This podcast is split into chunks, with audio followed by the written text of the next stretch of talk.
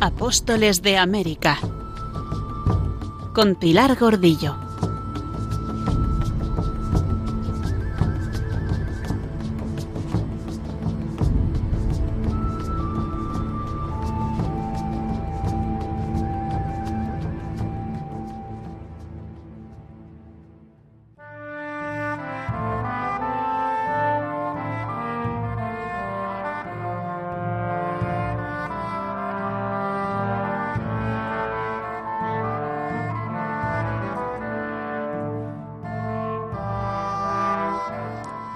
Don Fernando y doña Isabel, por la gracia de Dios, rey y reina de Castilla, de León, de Aragón, de Sicilia, de Granada, de Toledo, de Valencia, Galicia, Mallorca, Sevilla, Cerdeña, Córdoba, Córcega, Murcia, Jaén y los Algarbes, Algeciras, Gibraltar y las Islas Canarias, conde y condesa de Barcelona, señores de Vizcaya y de Molina, duques de Atenas y Neopatria, condes de Rosellón y Cerdaña, marqueses de Oristán y Gociano.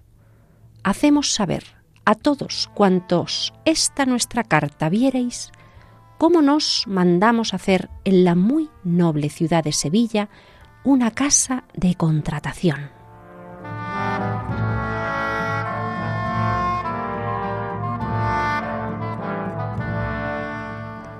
En dicha casa de contratación han de estar y residir ciertos oficiales que han de tener cargo de las cosas tocantes a la contratación, conforme a unas ordenanzas que mandamos hacer para la contratación de las Indias e islas, con el fin de enviar lo que interese, para recibir lo que de allá venga, para vender lo conveniente y para contratar lo necesario.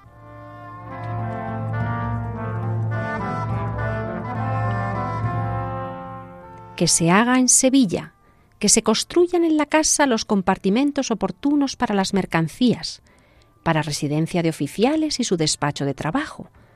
En la casa todos los productos estén bien custodiados, protegidos de deterioro y clasificados por materias y calidades.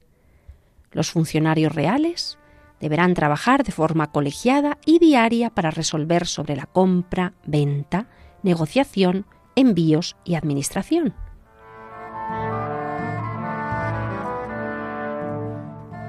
Para ello serán designadas tres personas hábiles y de buena fama, de confianza de la corona, una como factor, otra tesorero y la tercera como escribano contador. Deberán acreditar una cualificación necesaria, habilidad, diligencia, astucia, atención, cuidado, iniciativa, con conocimiento de los costos de los navíos y de los fletes, y con capacidad para pedir la construcción de algún barco.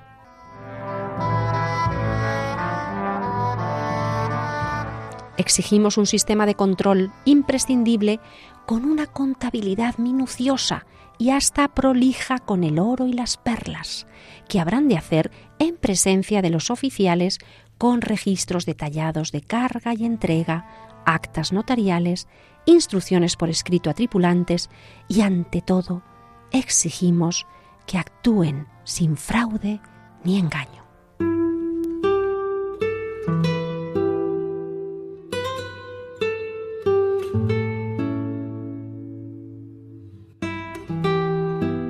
Queridos amigos, oyentes de Radio María, bienvenidos a nuestro programa Apóstoles de América, en el que les saluda Pilar Gordillo y en el que seguimos descubriendo nuevas tierras con sus riquezas humanas y materiales y seguimos siendo testigos del desarrollo de la organización, del gobierno, de la comercialización de sus productos. Hemos comenzado este nuestro programa 21 desde Sevilla, conociendo las primeras ordenanzas de la Casa de Contratación dictadas en 1503. Esta organización incipiente seguía en manos del poderoso arzobispo Fonseca, que va a ver reforzada su capacidad financiera, contable, administrativa y judicial año tras año y a la vez va a potenciar su condición de ser el centro de los conocimientos científicos y geográficos que van a ir añadiéndose tras los descubrimientos.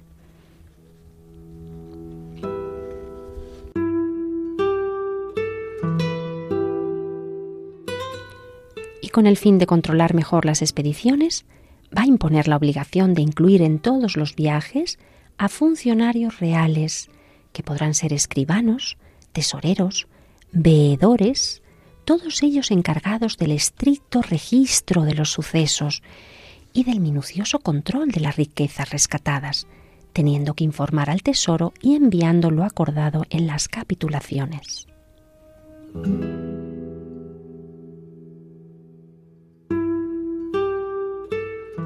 Se prepararon estas ordenanzas en previsión a ingresar grandes riquezas, pero la realidad de estos primeros años fue que el oro de las Antillas, ese que tenía una aleación de cobre, parece ser que fue un negocio pequeño y muy breve.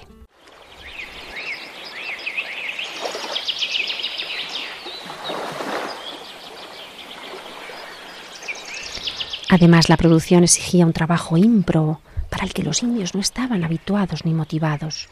Y por otra parte, para los españoles que habían dejado su casa y su seguridad en España, siempre en buscas de pingües riquezas, pues el esfuerzo era continuado y penoso, y no les compensaba. Tantos trabajos, fatigas, sufrimientos, para llegar al punto en que se encontraban antes de partir desde su pueblo de origen, más pobres, más enfermos, más desvalidos. Los oficiales de la casa de contratación serán encargados de velar por todos los asuntos de las nuevas tierras de las Indias occidentales, como hasta entonces se llamaban, pero también se recurrirá a sus servicios a la hora de buscar oficiales para construir las ciudades del Nuevo Mundo y en ellas el edificio más imprescindible.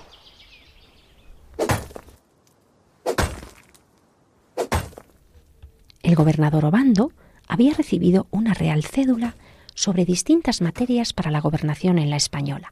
Y entre otros temas importantes se le decía que por cuanto las iglesias que se han hecho en esta isla hasta ahora han sido hechas de paja y se han perdido muchas veces, y tantas están volviendo a edificar, y otras muchas quedan por hacer, le suplican mande hacer las dichas iglesias de obra durable, a costa de los diezmos y primicias de la isla, y por servicio de nuestro Señor, y por hacer bien en merced a esta dicha isla, la reina lo ha mandado así proveer y ha enviado mandar a los nuestros oficiales de la casa de contratación, que residen en la ciudad de Sevilla, que envíen oficiales canteros, los que fueren menester, hacia la isla.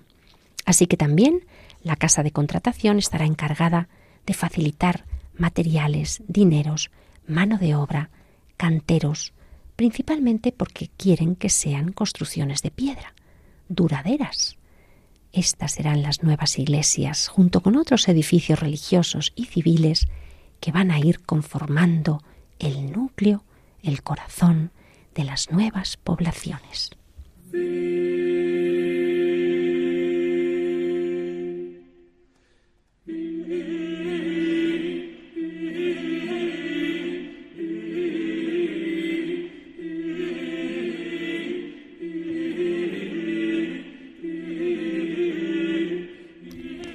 En estos primeros años de 1503 y 1504, además, cuando se organiza el territorio nuevo descubierto como una nueva provincia para los franciscanos. Ellos han considerado el Nuevo Mundo como tierra de misión y para ello necesitan incorporarlo al mapa de la presencia franciscana en el mundo. Así podrán organizar las casas conventuales, las comunidades y la jerarquía de hermanos con el padre guardián a la cabeza.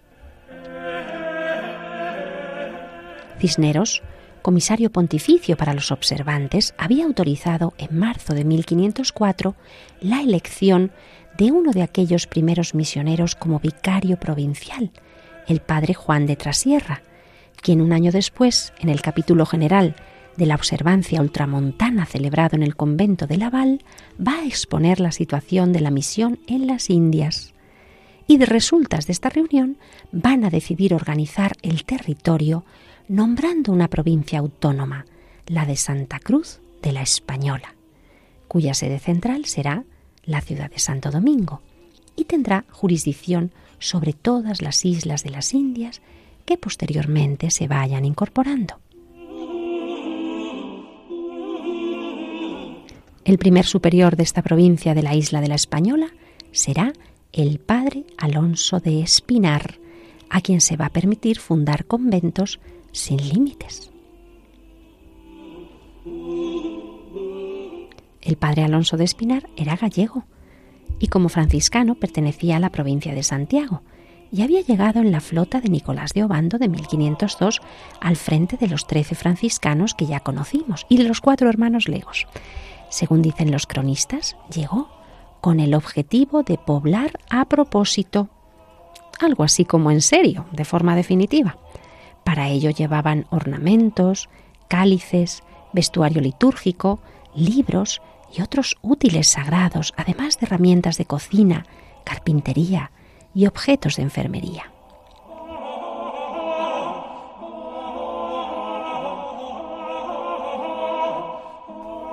Esta fue la primera comunidad que organizó los dos primeros conventos franciscanos en la isla, el de Santa Cruz de la ciudad de Santo Domingo y el también dedicado a San Francisco en la población de Concepción de la Vega. Ambos están en la actualidad en ruinas.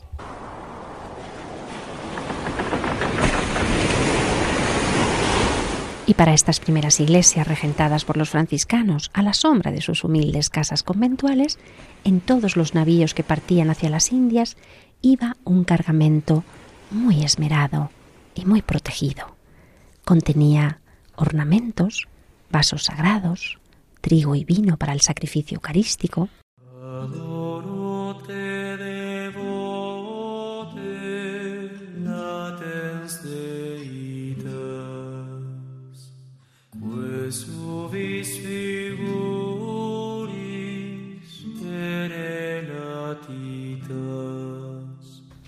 tenemos una noticia, yo diría que emocionante, porque en vida de la reina católica, ella misma, doña Isabel, personalmente se ocupaba de estos objetos.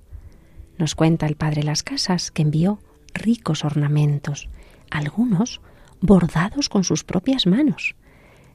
Nos dice que los reyes mandaron proveer de ornamentos las iglesias, de carmesí, muy ricos, mayormente la reina Isabel que dio uno de su capilla, el cual yo vi y duró muchos años, muy viejo, que no se mudaba o renovaba por tenerlo casi por reliquias, por ser el primero y haberlo dado la reina, hasta que de viejo, de puro viejo, no se pudo más sostener.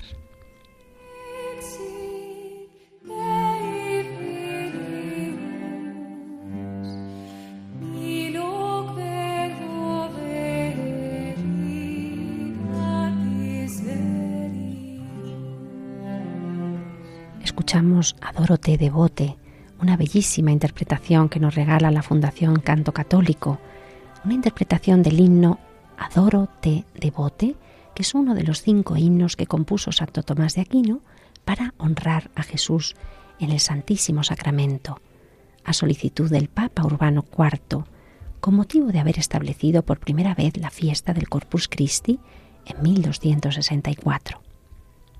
Está en el misal romano, como una oración de acción de gracias tras la misa y se concede una indulgencia parcial a los fieles que la recen con devoción.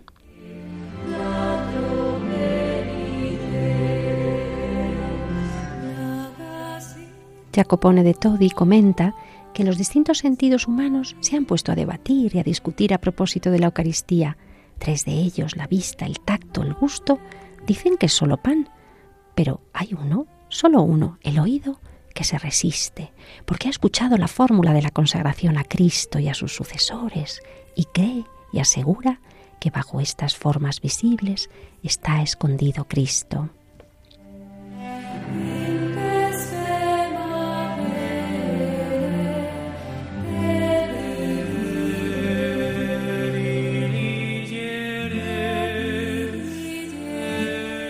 Adoro con devoción, Dios escondido, oculto verdaderamente bajo estas apariencias. A ti se somete mi corazón por completo y se rinde totalmente al contemplarte. Al juzgar de ti se equivocan la vista, el tacto, el gusto, pero basta el oído para creer con firmeza.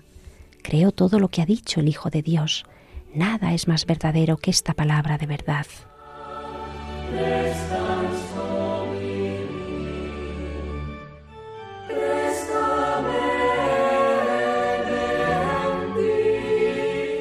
En la cruz se escondía solo la divinidad, pero aquí se esconde también la humanidad. Sin embargo, creo y confieso ambas cosas y pido lo que pidió el ladrón arrepentido. No veo las llagas como las vio Tomás, pero confieso que eres mi Dios. Haz que yo crea más y más en ti, que en ti espere y que te ame, memorial de la muerte del Señor.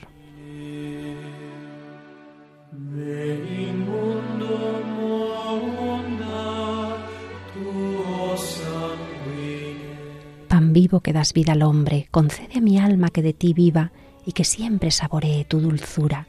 Señor Jesús, pelícano bueno, límpiame a mí, inmundo con tu sangre, de la que una sola gota puede liberar de todos los crímenes al mundo entero.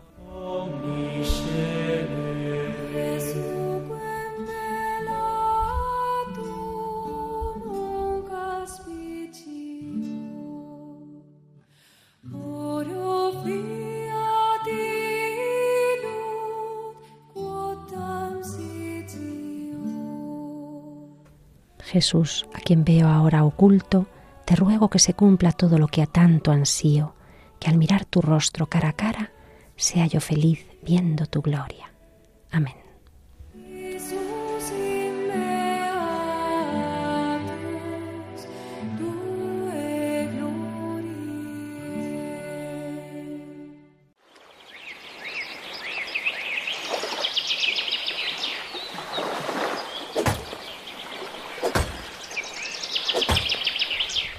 La ciudad principal, Santo Domingo, verá crecer sus construcciones en piedra, su catedral, sus iglesias y conventos, y también en estos primeros años hasta dos nuevos hospitales.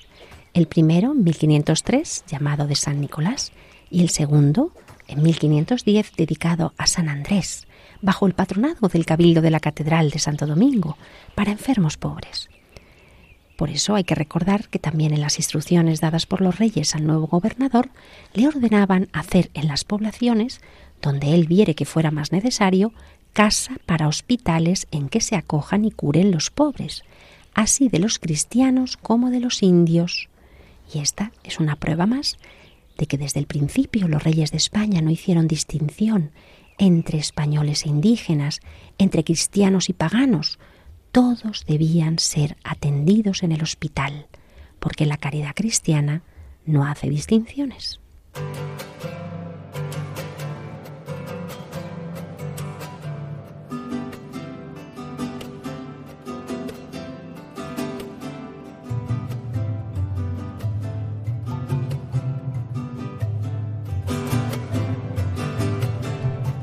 Así, el 29 de noviembre de 1503, el gobernador Obando funda oficialmente el Hospital de San Nicolás de Bari en Santo Domingo, así titulado en honor al glorioso San Nicolás, obispo, su patrón.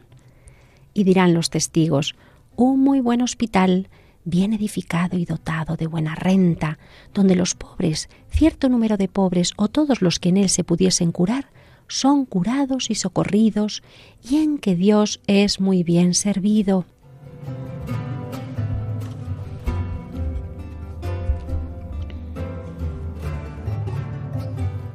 En realidad sabemos que al principio tuvo capacidad para seis enfermos, pero muy pronto hubo de ampliarse. Y sigue diciendo el cronista, vino a este tiempo por gobernador de esta isla don Nicolás de Obando, comendador de Lares, tomó a su cargo esta santa obra y edificó la fábrica que hoy tiene, aplicó todo su peculio para ella, y por atención a este caballero tan principal, protector de dicho hospital, se le dedicó a Dios con título de San Nicolás dejó el gobierno de dicho hospital a seis administradores anuales, tres diputados y tres mayordomos, alternando cada dos de ellos su semana para asistencia y curación de dichos pobres.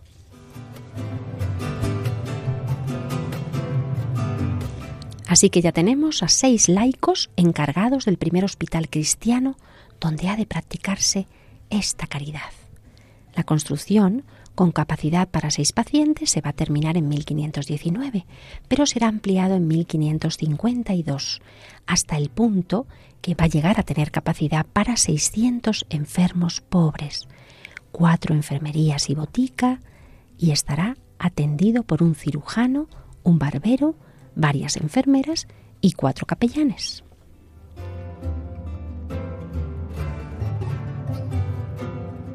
¿Y por qué precisamente allí?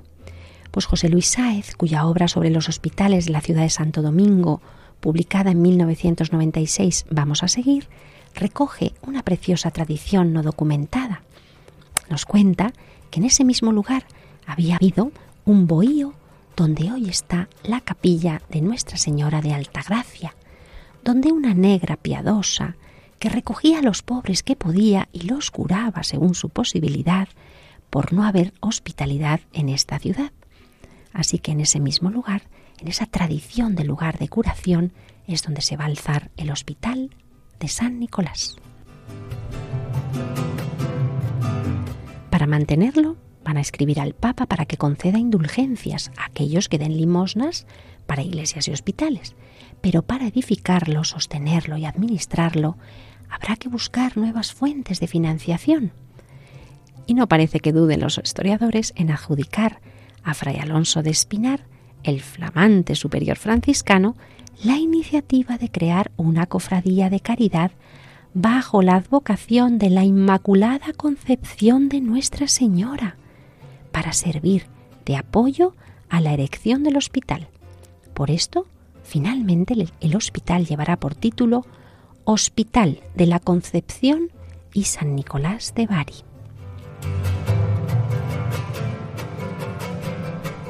Descripciones posteriores afirman que la imagen que presidía el altar mayor de la capilla era la de la Inmaculada Concepción, quizá primero como mujer de rojo vestida de sol con esos rayos de fuego alrededor de la figura y esa media luna bajo sus pies, tal como al inicio del siglo XVI se la iba representando en el arte español. Con el tiempo quizá fue sustituida por esa imagen que perpetuará Murillo, esa Virgen niña vestida de azul celeste con su corona de doce estrellas. En todo caso, lo que nos sorprende encontrar tan pronto en el Nuevo Mundo es la devoción a la Inmaculada Concepción, un dogma que la Iglesia todavía tardará tres siglos en proclamar, pero que la piedad popular adelanta y afirma con una convicción enfervorizada. La devoción a la Inmaculada Concepción de María Santísima fue una devoción que España enarboló como bandera durante siglos en muchas de sus ciudades, ayuntamientos, iglesias, capillas, conventos, monasterios, ejércitos, gremios, con votos concretos, con imágenes, con templos. Y ahora por primera vez vemos que bien pronto, ya desde 1503, se está implantando en el nuevo mundo.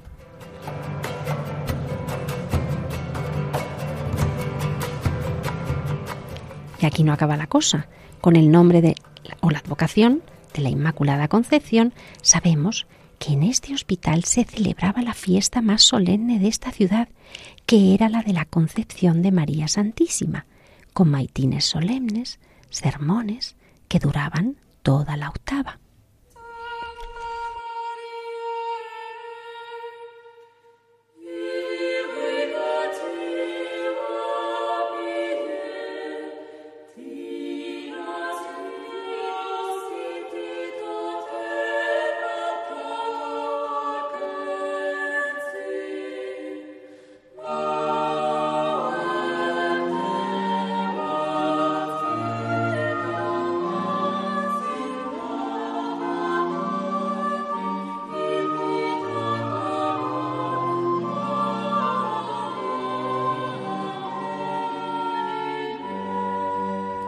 para devota de la Inmaculada, la propia reina Isabel, a quien habíamos dejado celebrando la última Semana Santa de su vida, uniéndose en plena enfermedad al sacrificio y pasión de Cristo.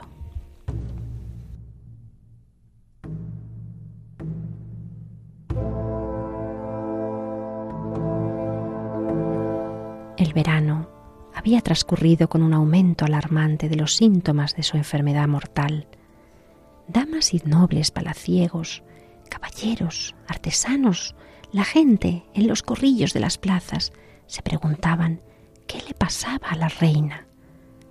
Para muchos la respuesta era muy sencilla, porque desde la muerte de su ángel, su hijo y heredero, a la que se fueron sumando todo un rosario de desgracias familiares, habían visto minar la resistencia de esta gran mujer, de la madre, de la esposa, de la reina. El mal anidaba en lo más profundo de su ser.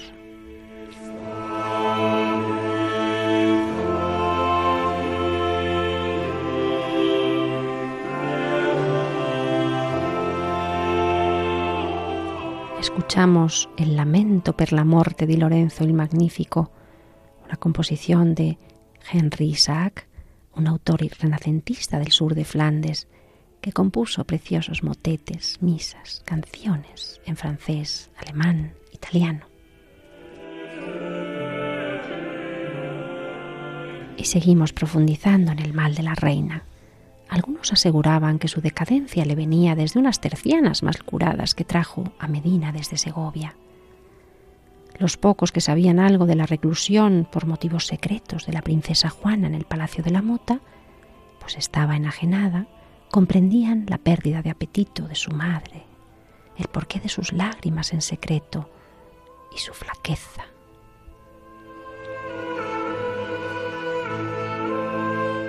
Otros, mejor informados, aseguraban que la reina padecía sed de continuo, se le inflamaban las piernas y el vientre, síntomas quizá de hidropesía. Alguien apuntaba a un tumor maligno y cargaban no pocos las culpas a los cientos de leguas que de día y de noche, con calores de agosto o aguaceros del frío otoño, la reina de Castilla había cabalgado, vadeando ríos, transponiendo serranías. Apenas conocemos estos síntomas por detalles que nos transmiten algunas cartas de Pedro Mártir de Anglería, dirigidas al arzobispo de Talavera o al conde de Tendilla. Los doctores que la asistían, el doctor Fernando Álvarez de la Reina y el doctor Julián de la Parra, formado en la Escuela de Medicina del célebre monasterio de Jerónimos de Guadalupe, llevaban un diario escrito en el que anotaban las incidencias de la enfermedad, tratado en el que los médicos, llamados entonces físicos, daban todos los detalles, causas y efectos de tan aguda dolencia, documento que desgraciadamente no ha llegado a nosotros al ser un instrumento privado de trabajo.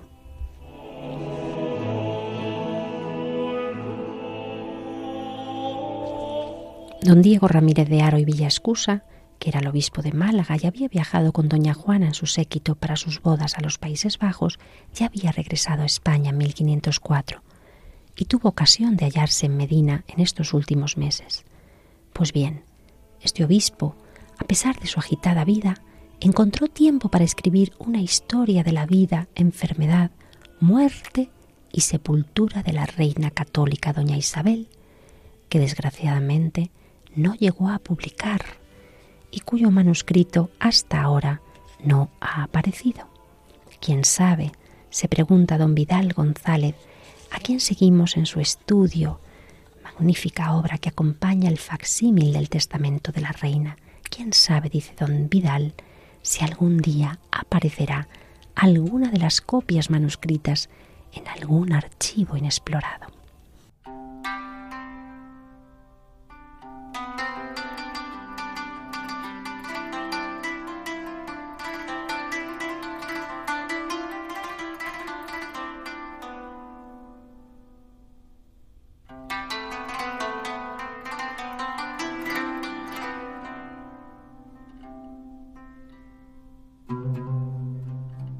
Respecto a la medicina en el reinado de los reyes católicos, sabemos que había avanzado mucho la formación del médico, que se hacía en las cátedras llamadas de prima y de vísperas por la hora del día en la que se impartían las enseñanzas y se enseñaban los tratados de Galeno y Avicena. Sabemos también que grandes médicos judíos sirvieron a los reyes y a la reina en conciencia, y ella confiaba plenamente en la ciencia curativa de sus profesionales judíos.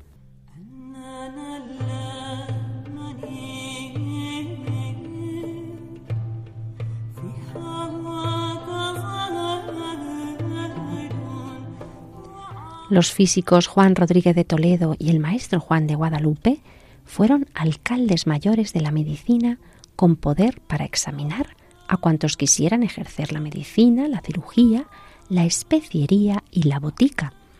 Podían intervenir en los pleitos y actuar contra la falsa medicina, prohibiendo hacer sobre los enfermos ensalmos, conjuros y otros encantamientos, así como decidir qué enfermos de lepra debían ser recluidos en los lazaretos.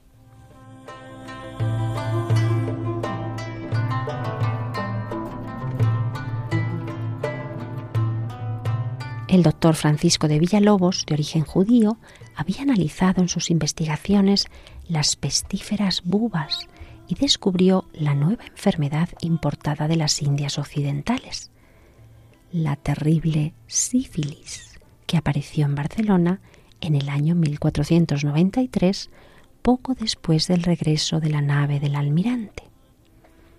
Así que no solo el viejo mundo llevó sus enfermedades al nuevo mundo, sino que también, en el caso de la sífilis, el nuevo mundo transmitió una enfermedad entonces desconocida e imposible de atajar.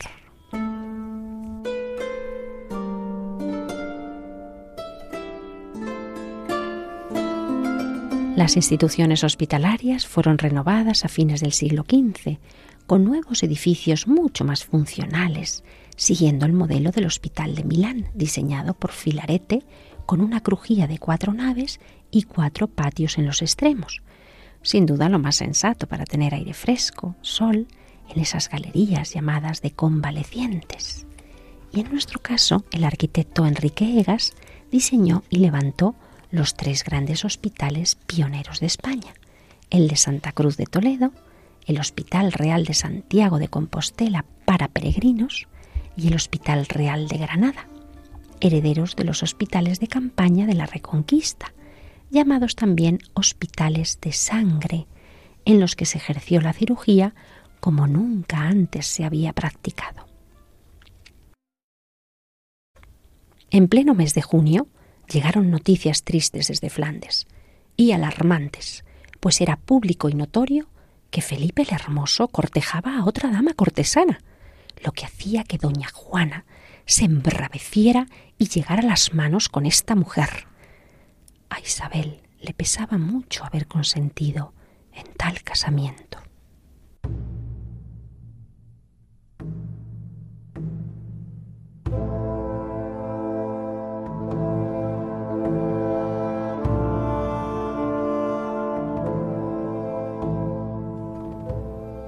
En el mes de julio, el rey don Fernando cayó aquejado de fiebres tercianas que también alcanzaron a su esposa por la gran tristeza que tenía y la congoja de ver al rey tan malo. Por criterio de los doctores fueron puestos en habitaciones separadas, de modo que cada uno de, de por sí tenía muy gran congoja por la soledad del otro, mostrando dolerse más de su enfermedad, de la de su esposo, que de la suya propia. Un cronista dice que a la reina le fue creciendo la calentura a tanto que muchas veces la sacaba de juicio y le hacía decir algunos desatinos y cómo aquel mal humor se fue derramando poco a poco por las venas y vino a caer en hidropesía, de manera que todo su deseo de noche y de día no era sino beber, y así se fue hinchando poco a poco y enflaqueciéndosele la fuerza. Estuvo de esta manera por espacio de cien días continuos, en grande enfermedad.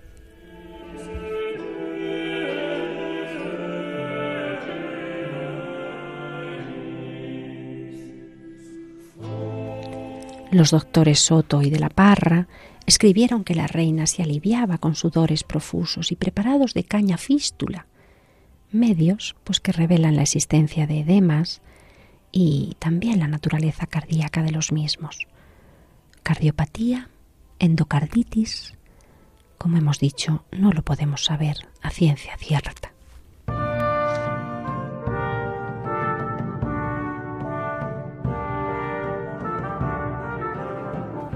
Y en estos momentos llegó en avanzadilla Diego Méndez, el héroe de la canoa, y él les había entregado a los reyes esa importante carta de parte de Colón, en la que él mismo afirmaba que la enviaba por vía y mano de indios y que en la propia carta decía, grande maravilla será si allá llega.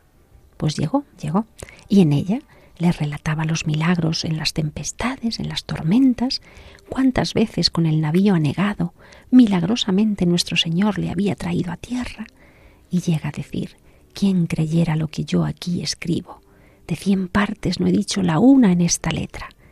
Habría mucho más que contar. Los que fueron con el almirante lo atestiguen.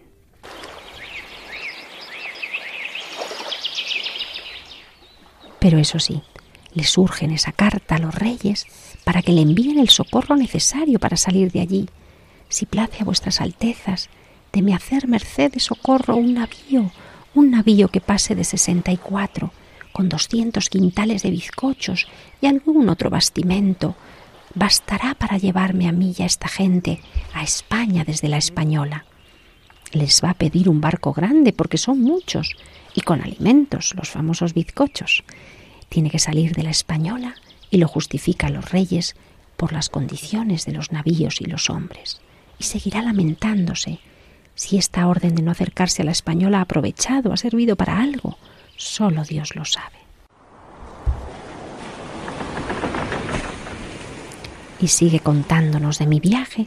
Digo que fueron 150 personas conmigo, en que hay hartos suficientes para pilotos y grandes marineros, pero ninguno puede dar razón cierta por dónde fui yo. Partí sobre el puerto del Brasil, en la Española, no me dejó la tormenta ir al camino que yo quería, y fue por fuerza correr a donde el viento quiso. En ese día caí yo muy enfermo, ninguno había navegado hacia aquella parte. Cesó el viento y el mar ciertos días, y se mudó la tormenta en calmería y grandes corrientes, y fui a aportar una isla que se dijo de las bocas, y de allí a tierra firme, pero ninguno puede dar cuenta verdadera de esto, porque fue ir contra corriente sin ver tierra tanto número de días. Seguí la costa de la tierra firme.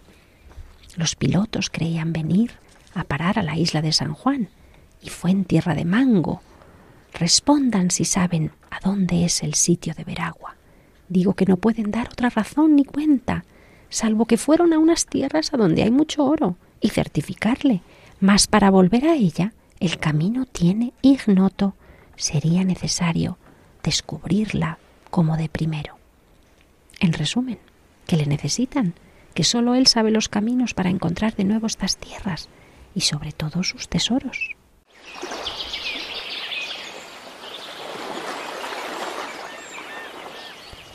Mientras tanto, este verano de 1504 lo había pasado Colón en la isla de la Española, pero la estancia no era en absoluto grata, porque el gobernador Obando, que en realidad sigue considerando a Colón como su enemigo, actúa en su contra. Sus burócratas de la Administración entorpecen con absurdas formalidades esa puesta al día de los intereses del almirante en la isla, y un tema muy doloroso para Colón. Obando va a ordenar la liberación del rebelde Francisco Porras sin tener jurisdicción para ello. Así que el almirante no puede más y quiere salir cuanto antes de la isla y volver a España. Pero a pesar de haber suplicado ayuda a los reyes, esa carabela grande para salir con bastimentos, con comida, como el auxilio no acaba de llegar, decide gastar lo que queda de su fortuna comprando una segunda carabela, la de Salcedo, que la va a poner al mando de su hermano, el adelantado, pues él se encuentra enfermo y achacoso.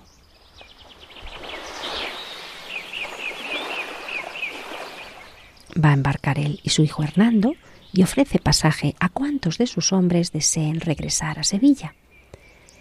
Curiosamente, se quedarán en Santo Domingo la mayoría de esos rebeldes que tomaron parte en la insurrección de Jamaica, pues parece que eso sí están a gusto.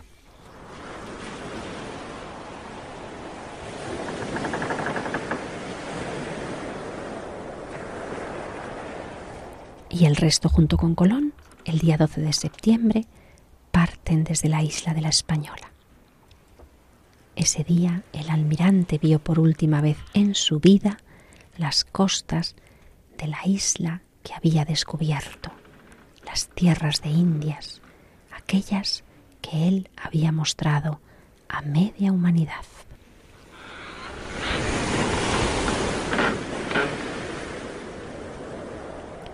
Se dio a la vela de regreso a España, pero la adversidad continuó persiguiéndole hasta última hora de esta infortunada expedición y por dos veces estuvo a punto de naufragar.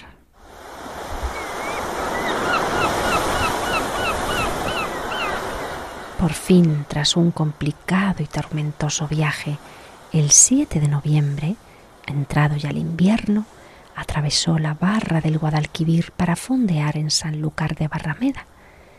Traía llena de tristezas el alma y lleno de enfermedades el cuerpo.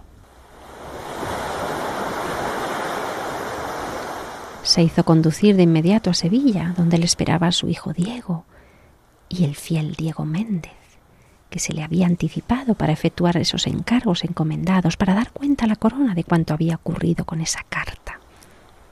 Diego Méndez seguirá sirviendo al almirante hasta sus últimos días y posteriormente a la familia Colón. Conocemos su testamento que nos aporta interesantes datos de su último viaje, pues Méndez volverá a América años después, en 1509, pasando a las Indias como secretario contador del hijo de Colón, de Diego Colón, y prosperará hasta que en 1522 obtendrá un nombramiento el de alguacil mayor de la Española.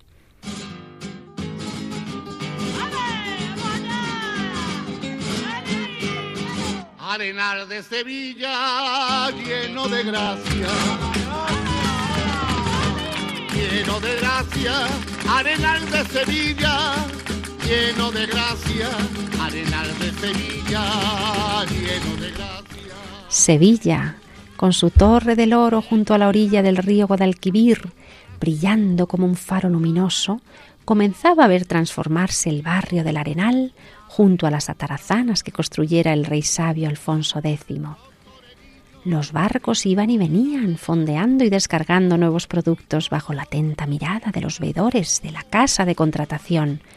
Era la Sevilla más cosmopolita, la que se abría paso en este inicio del siglo XVI, acogiendo banqueros, prestamistas, fiadores de Florencia, Piacenza, Pisa, Génova, Francia, Alemania.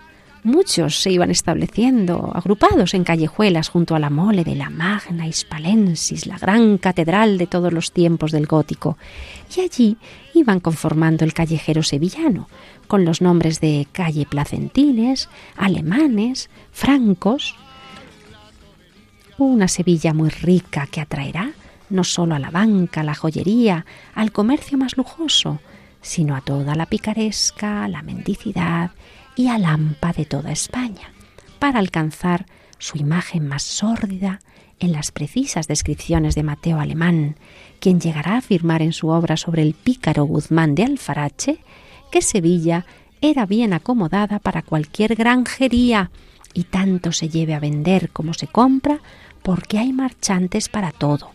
Es patria común de esa franca, ñudo ciego, campo abierto, globo sin fin, madre de huérfanos y capa de pecadores, donde todo es necesidad y ninguno la tiene, o si no, la corte, que es la mar que todo lo sorbe y a donde todo va a parar. Que no fuera yo menos hábil que los otros, no me faltaran entretenimientos, oficios, comisiones y otras cosas honrosas con tal favor a mi lado que era tenerlo en la bolsa.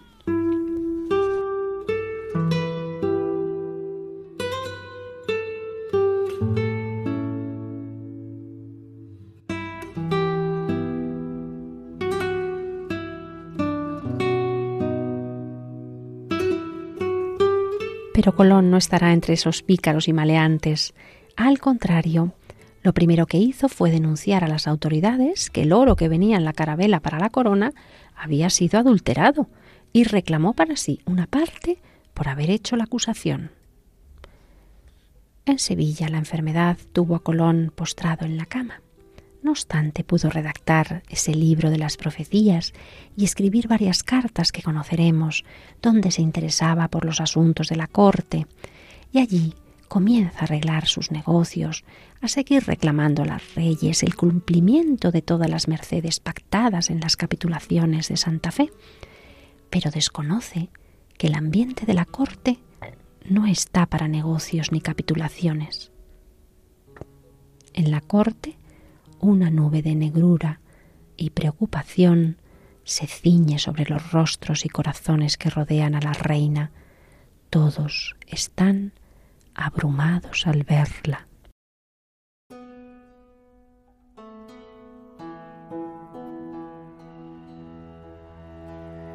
Porque la enfermedad de la reina avanza. El 7 de octubre de 1504, Pedro Mártir de Anglería escribe al conde de Tendilla. Me preguntáis por la salud de la reina. Todo su sistema se halla dominado por una fiebre que la consume. Rehúsa tomar alimentos y solo tiene una sed continua. Nos hallamos en palacio todo el día, aguardando con triste semblante la hora en que la religión y todas las virtudes dejarán la tierra con su espíritu. Pidamos a Dios que nos permita seguirla donde ha de ir muy pronto. Excede en tanto grado a toda virtud humana que difícilmente habrá nada entre los mortales que pueda comparársele. Para Álvar Gómez de Castro, la enfermedad de la reina era la evolución de una purulenta y vergonzosa úlcera que dicen contrajo a causa de su continuo cabalgar, con ocasión de las guerras de Granada. Su porte noble y su modo de decir fácil y dulce que cautivaba a todos los que con ella conversaban, iba extinguiéndose. Su rostro de facciones de exquisita belleza ahora se presentaba demacrado. Dinos, madre del doncel, ¿qué te dicho Gabriel? Dinos, doncella, tú que pariste, ¿cómo el Hijo de Dios concebiste? Escuchamos este precioso villancico compuesto por Juan de Triana, que se encuentra también inserto en este conocido cancionero de la Colombina.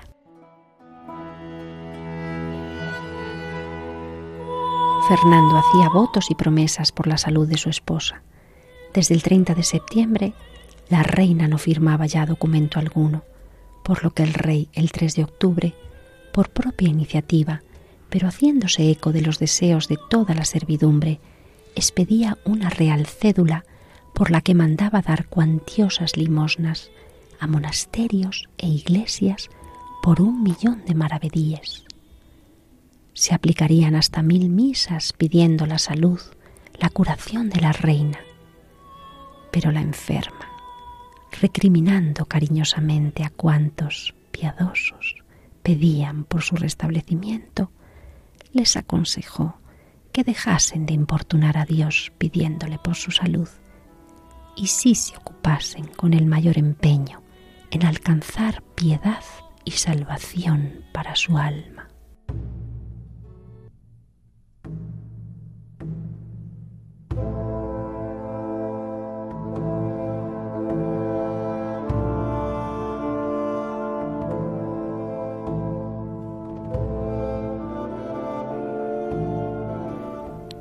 Cuerpo de la reina se deteriora entre sudores, fatigas y dolores extremos. ¿Cómo no recibiría palabras de consuelo al meditar sobre la agonía de nuestro Señor en el huerto? Sus sudores, sangre, dolor. ¿Cómo no ofrecería la humillación de su deterioro, hinchada, deformada, abandonada la esperanza de curación y aceptada su agonía, entregada su enfermedad mortal.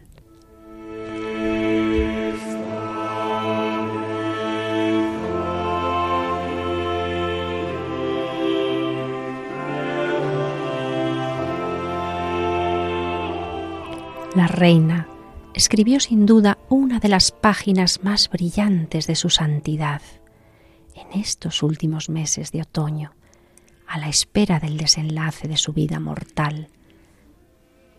Y también nosotros hemos llegado al final de este programa en el que nos despedimos con el dolor y la tristeza de comprobar que la primera apóstol de América está a punto de partir a esas otras tierras donde el paraíso es real, donde el reino no tiene fin. Y les decimos adiós, recordándoles que siempre pueden volver a escuchar este u otros capítulos de nuestro programa en la web de radiomaria.es y en el podcast Apóstoles de América, y que siempre pueden escribirnos con sus dudas y opiniones al correo apóstoles de América Les esperamos aquí, junto al lecho agonizante de la reina doña Isabel, para acompañarla en sus últimas voluntades, para seguir siendo testigos de las vidas y muertes de nuestros apóstoles de América.